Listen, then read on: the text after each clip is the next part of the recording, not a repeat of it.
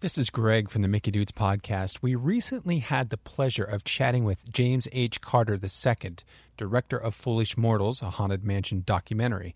Shortly following our interview, the Kickstarter campaign funding the project commenced. You can continue to support the documentary by visiting their website at foolishmortalsdoc.com and clicking on the store link. While there, you can find some incredibly unique merchandise offered by equally incredibly talented artists. And now, without further interruption, we present our interview with James H. Carter II.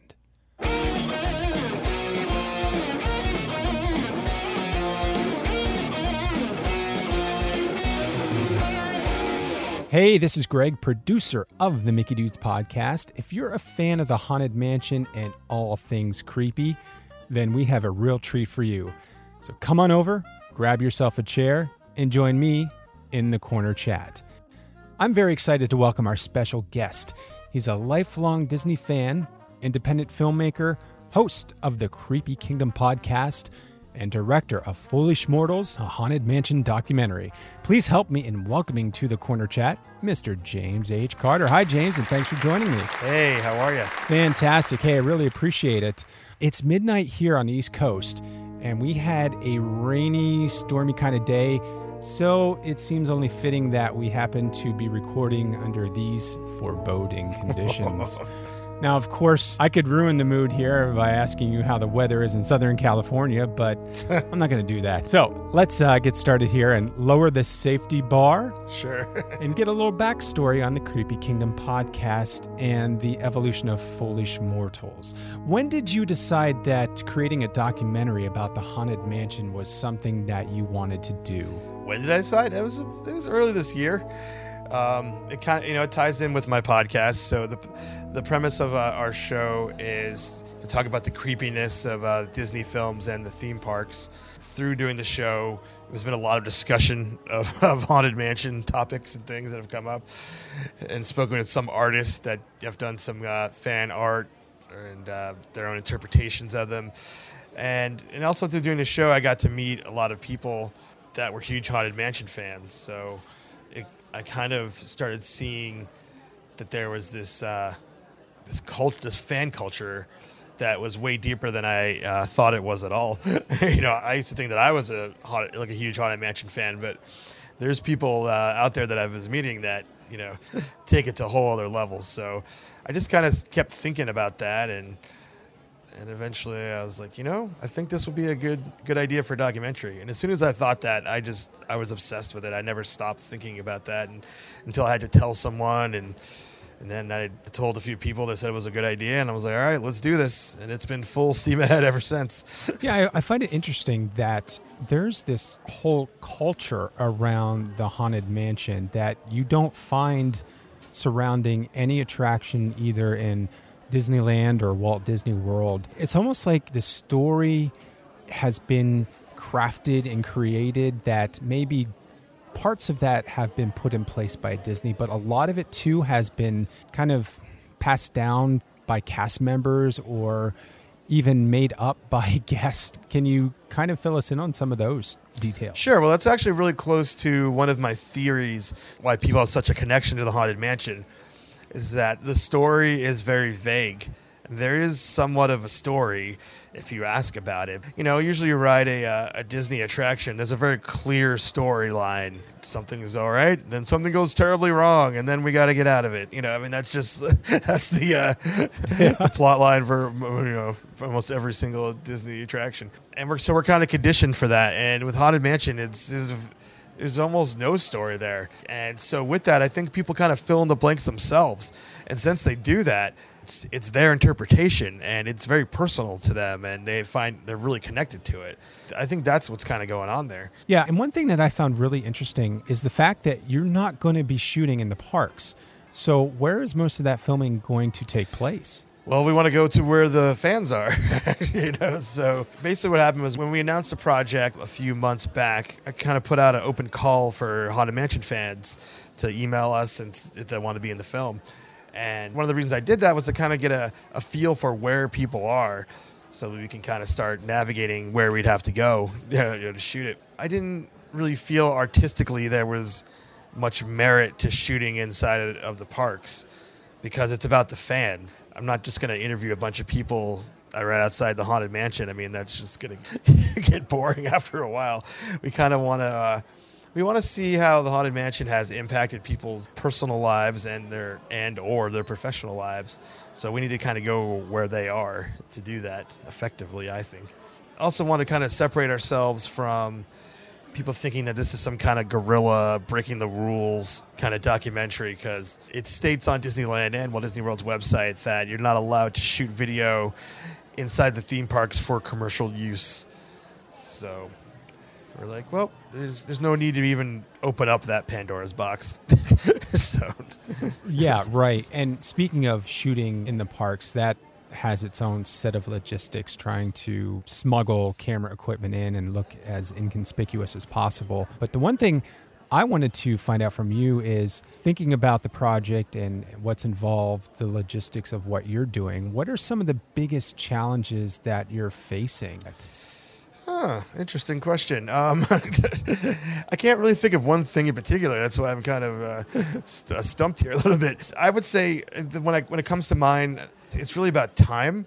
There's a lot of planning right. that goes into orchestrating something like this, and I seem to never have enough time. I seem to there's like there's never enough hours in the day to to get what needs to get done, and between just running social media, uh, planning where we're going to shoot, answering emails of fans. I've also been doing a lot of press to get the word out. Uh, tons of press, you know, like every aspect of a film, of filmmaking, besides the actual filmmaking, is all is what we're doing now because we, you know, because we haven't started making the movie yet. so it's like pre-production, promotion, like all at the same time. It's kind of nuts. Yeah, all at once. Yeah. So based on that, what's the current status of the project? Do you have some parts of the documentary in the can as far as filming is concerned? Is there? Have you started on any kind of post production or editing phase yet? Basically, we shot a few things that may or may not actually be in the uh, in the film. We wanted to kind of get a little bit of proof of concept before we uh, launched our Kickstarter. Right. When we put together our Kickstarter, we got to put together a nice video. And when you're doing a Kickstarter for a documentary, you got to kind of show proof of concept in the video. You can't just say, "Well, I hope to make this one day." So, right. You know, right. so we we wanted to uh, kind of get started. And you know, those things may or may not be in the in the final product. The things that we shot, I'm sure some of them will in some form, but we haven't begun what is the core shooting of the documentary at all. So, well, something that had appeared in the trailer on the Kickstarter page was the fact that you'll be doing some 3D modeling, which kind of piqued my interest. Can you give us a little bit of detail on that? Sure. Well, that kind of ties into not shooting in the parks. So that's what kind of burnt that idea because we figured obviously we're going to want footage of the haunted mansion or something, you know, some kind of imagery. Right. We're not going to break the rules there and just shoot a bunch of B-roll of the haunted mansion and then throw it into our, our into our film. You know, we came up with the idea to do this 3D rendering. Pretty soon we will have kind of a little bit of a preview of, of a most completed sequence just to kind of whet people's appetites. But that's something that's going to be pretty elaborate as we as we go through the film, and we're not right. just going to do it just to do it and then make it fit, you know, make it work just for the yeah, sake yeah. of doing it. Yeah. yeah, it's pretty time consuming, not necessarily just to do it, but to uh, render it out. Oh, absolutely. Yeah. The sequence itself is not very long. And the rendering process is uh, days long for like 30 second thing. I heard that's not really un- uncommon. Not that what we're doing is compared to Pixar or whatever, but I've heard some numbers of how long it takes them to render out the movies they work on, and that's why these movies are in production at Pixar for so long. It probably is like six months of render time. it's yeah. insane. Absolutely. Yeah. I know I'm using terminology people might not understand when you say render, but it basically takes it from the form that you are able to edit it and manipulate it to the form that could be watched by others outside of the editing software. So that's usually what that's what rendering refers to. you recently revealed that Disney legend and Imagineer Rolly Crump will be appearing in the film. Yes. That's just incredible. So, can you share with us how that situation materialized? Materialized. we're we're full of puns Yeah, tonight yeah, yeah. here. Yeah, that's that's one choice I made as I talked about. Yeah, I was like, if I'm gonna go do these interviews and tell the stuff that I'm not gonna be uh, throwing the puns. So you feel free to do it on my behalf. Absolutely. Well, so you have Rolly Crump, Disney legend, who designed the Museum of the Weird, which was what the Haunted Mansion transformed into. And you can even see traces of the Museum of the Weird in the Haunted Mansion to this day. And he's done so many other things as well, worked directly with Walt Disney.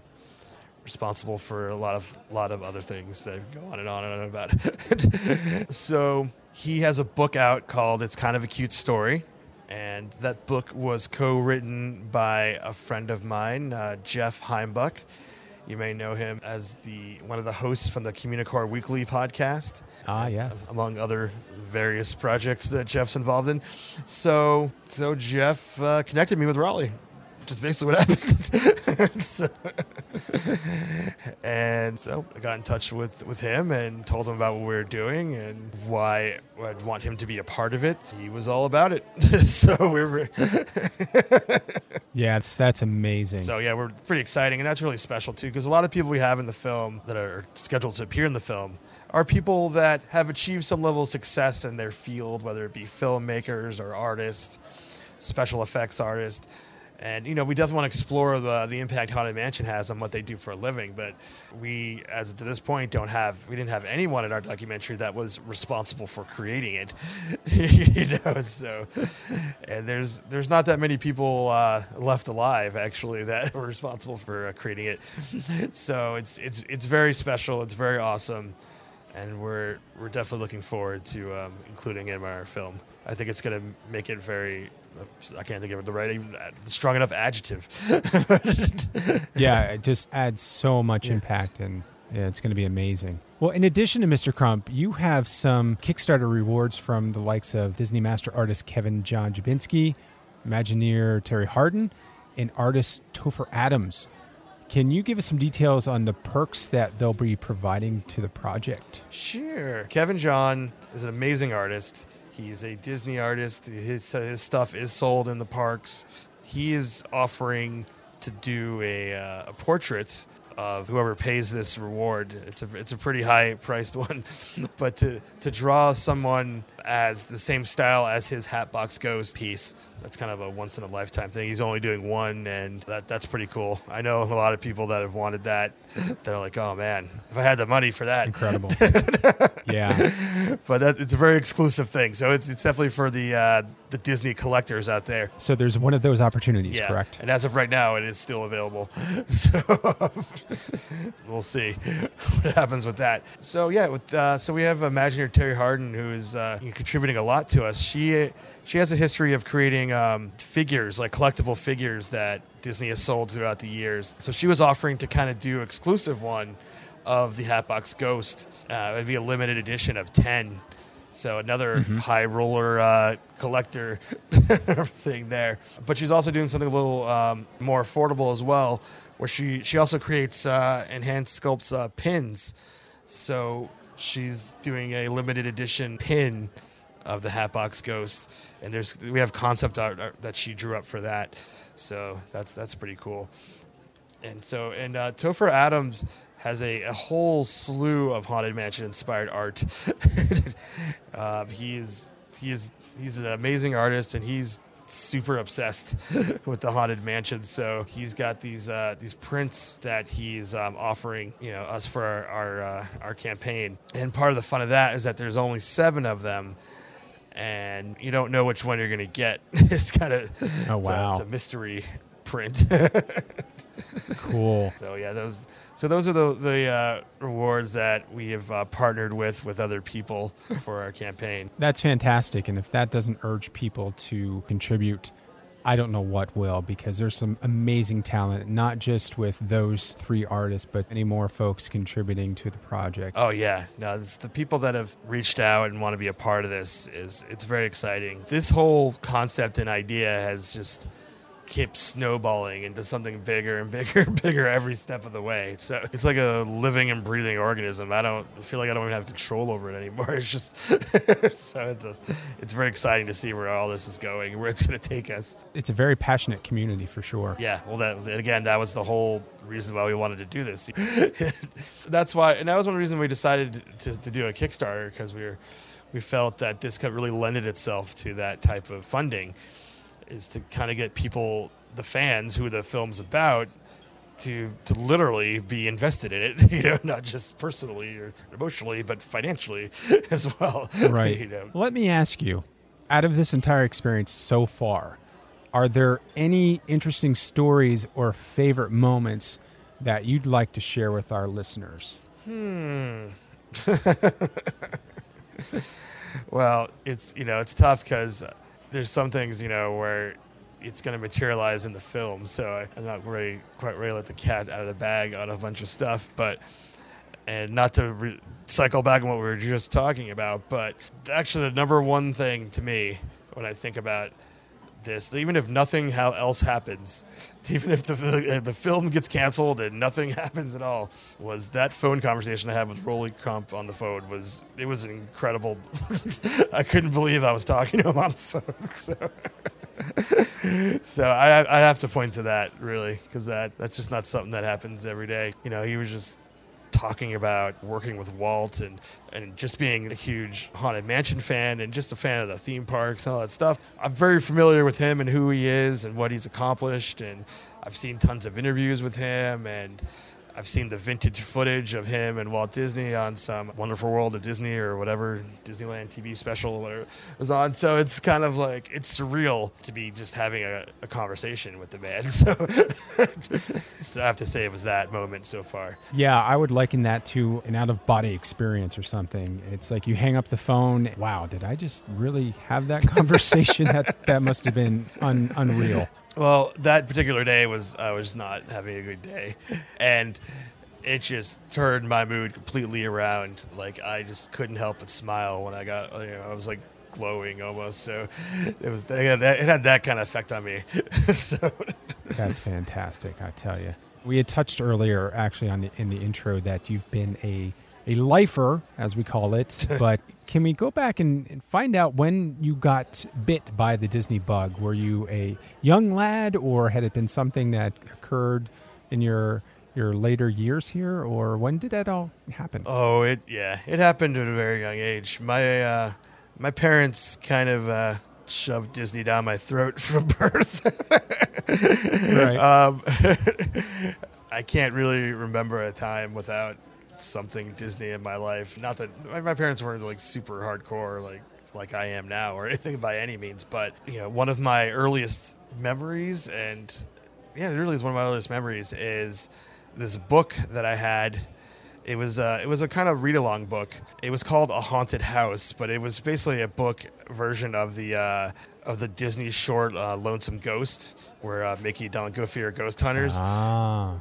Yeah, and um, I was obsessed with that book, you know, and, and I very often, and I still have it somewhere in my parents' basement, but uh, I made sure I held on to it over the years because I was like, I see kind of a direct line between me having that book at a very young age, maybe three, you know, that's when I was, when I had it, you know, mm-hmm. maybe even two, I don't know, but I don't really remember too much when I was three years old. I don't know, it's hard to go think back that far, but it was I see a direct line between having that and loving creepy Disney stuff to this day. Mm-hmm. So, but also, and then when the I grew up in the VHS uh, boom of the 80s and when all these old movies started showing up on VHS and so that then my parents kind of started sharing with me the Disney movies that they loved that weren't available before such as Darby O'Gill, Parent Trap, just stuff like that that they grew up with uh, as well as every time the animated classics came in the theater um, we always went to see them. I probably saw Snow White in the movie theater like three times through three different cycles. I've seen Cinderella a bunch of times. So all that stuff was just it was just kind of ingrained mm-hmm. in me.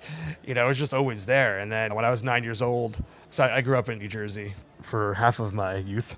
So, anyways, when I was nine years old, then we went to Walt Disney World for the first time, and my mind just exploded. I had no real frame of reference before. I mean, I knew of Disneyland before, just from watching all these VHS tapes, and I knew that it existed, but I didn't even know that there was a difference between Disneyland and Disney World. I mean, I, mean, I was nine years old in 1986. You know, I had no frame of reference for any of this stuff. You know, and it was uh, it was Yeah, in yeah. my mind. And then shortly after that, we moved to California, about a little bit like a little over an hour away from Disneyland, and that's where I, I uh, grew up the rest of to my teenage and adulthood years. So I went to Disneyland so many times, and I actually have no idea how many times. So that's that's really where I fell in love and grew, grew, grew an attachment to uh, to the theme parks. So yeah, this Disney thing. It's always been there. Well, it's fortunate that you've had the exposure to both coasts and are able to enjoy Disney World and Disneyland. A lot of folks, they're just one coast family, so you, you are fortunate in that respect. That's pretty awesome. Thinking ahead, once this project is completed, is there anything that you have in the queue or anything else that you're working on now that you'd like to share with us? Well, sure. I mean, th- the thing that will remain, which is what started all of this, is uh, my podcast. That will continue forward. You know, I have other film ideas, not necessarily documentary narrative films that I would like to work on. But in the realm of uh, Disney stuff, another thing that I want to do is create like a, a creepy uh, tour guide of Disneyland and Walt Disney World, so that if somebody doesn't usually go to the parks that likes the creepier, darker stuff, whether they're a horror fan or or whatever, they could have my take this book and say, oh well, if you go, you got to make sure that I mean, Haunted Mansion's an easy one. Make sure to go on this ride because most people don't. You know, make sure you go on Snow White's Scary Adventures because that ride's pretty creepy. Don't be fooled by thinking that it's a cute ride. Just stuff like that. Mhm, right. And also, uh, you know, and you also talk about a little bit of, of creepy history because there's a, Disneyland in particular has a lot of things that were pretty creepy that aren't there anymore. Like for example, um, I'm sure it was, I think it was in the 50s on the Main Street Cinema. They actually had someone dressed as the Phantom of the Opera who would hide and, and jump out at people when they walked by No kidding. which makes zero sense uh, of any. it doesn't make sense thematically because it's a movie theater, not an opera, and also Right. why is this character that's not a Disney character there, and also why are they terrifying people walking down Main Street? Like everything about it doesn't make any sense. And I, fa- I found like one or two pictures of this, but there's not much more information out there about why this took place. Hmm. But stuff like that's kind of cool to know. Yeah, it's very intriguing. And in my whole view of Disney and why I do my podcast is to say that this creepy element is just as prevalent as the happy, non creepy element. Because most people think of Disney as a brand or Disneyland as a place, it's just such a happy, sunshine, fun place. And I just like to argue that, yeah, that's there, but this creepy element is, is there as well. And it's always been there since the very beginning. Snow White and Pinocchio are creepy and terrifying films. And those dark rides that they created when Disneyland opened reflected that.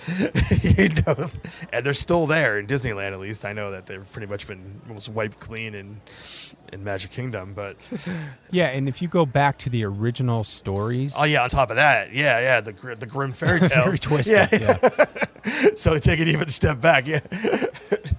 so I'm not sure when that will materialize. That's something that it's kind of been something I want to do for a while, and I just kind of put on the back burner. But as I've been asked recently, what's next after Foolish Mortals, I'm like, oh, I might as well just start saying this in public. So now I have to do it. Well, I know that there'd be a ton of interest in that. From my standpoint, would look forward to seeing something along those lines. Well, cool. Yeah, I hope to. Um, I hope to kind of uh, navigate it and get it going while we're doing the documentary. With the documentary being my main focus, of course. So it's not. It's not like I'm waiting till it's all over to uh, to do it. So I'm just gonna try to work on that during the downtime because we. We also plan to shoot over a long period of time, so it's not just like a short few weeks of constant traveling or anything like that. Like you mentioned before, I'm based in Southern California, so uh, we want to shoot through eh, maybe early July to uh, the end of October. So we have a pretty wide period of uh, shooting. So I'm sure I'll be able to get some work on my book at the same time. so we'll see. Yeah, that sounds fantastic. I'm really excited about it. Well, here at the Mickey Dudes, we are huge fans of the Haunted Mansion and wish you tons of luck with the balance of the project. And we look forward to seeing the completed documentary. Oh, thank you. Awesome. Before we wrap things up, though, we like to put our guests to the test with a series of rapid fire questions inspired by the movie Cars that we call the Piston Cup Challenge. Lightning McQueen is going to win the Piston Cup! All right. Do you have a few minutes to join us for that, James? Let's do it. All right, so here's how our game works I'm going to put 30 seconds on the clock, and your goal is to answer all of my questions and make it around the track before time is up. So, do you have your engine started, James? Before I rev it up, Are you ready to go? do I have any clue of what these questions are going to be about? Absolutely not. All right.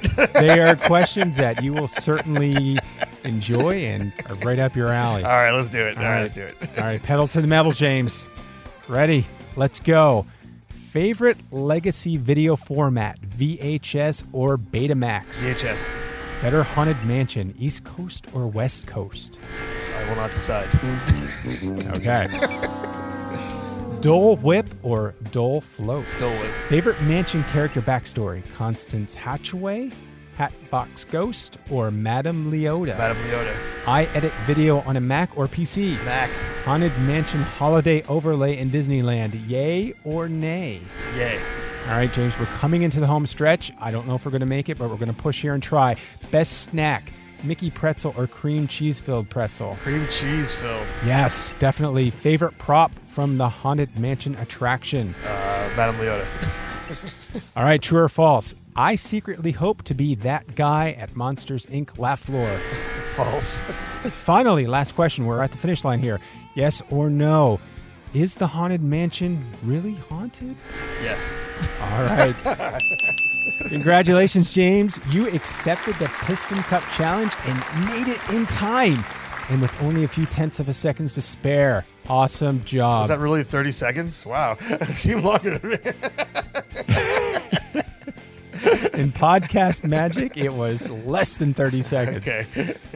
All right. Well, before we exit our Doom buggies, can you please tell our listeners where they can learn more about Foolish Mortals, a Haunted Mansion documentary? Sure thing. Uh, you can find um, everything you need uh, information about our crowdfunding, our blog, which is we update very often, our social media links, everything related to this documentary can be found at our website, which is foolishmortalsdoc.com. Fantastic. And for me, you can always find me on Twitter at gnevius. That's N E V I U S. And you can look me up on Facebook at Greg Nevius. Well, that's going to bring our episode of the Corner Chat to a close. James, thanks once again for joining us. It's been a lot of fun. Thanks for having me. And you have an open invitation to join us in the future with any updates on the project. And again, we wish you much success. Thank you very much. Well, on behalf of my special guest, Mr. James H. Carter, and the rest of the Mickey Dudes podcast crew, thank you for tuning in. And remember, there's room for one more. We'll see you again next time in the Corner Chat.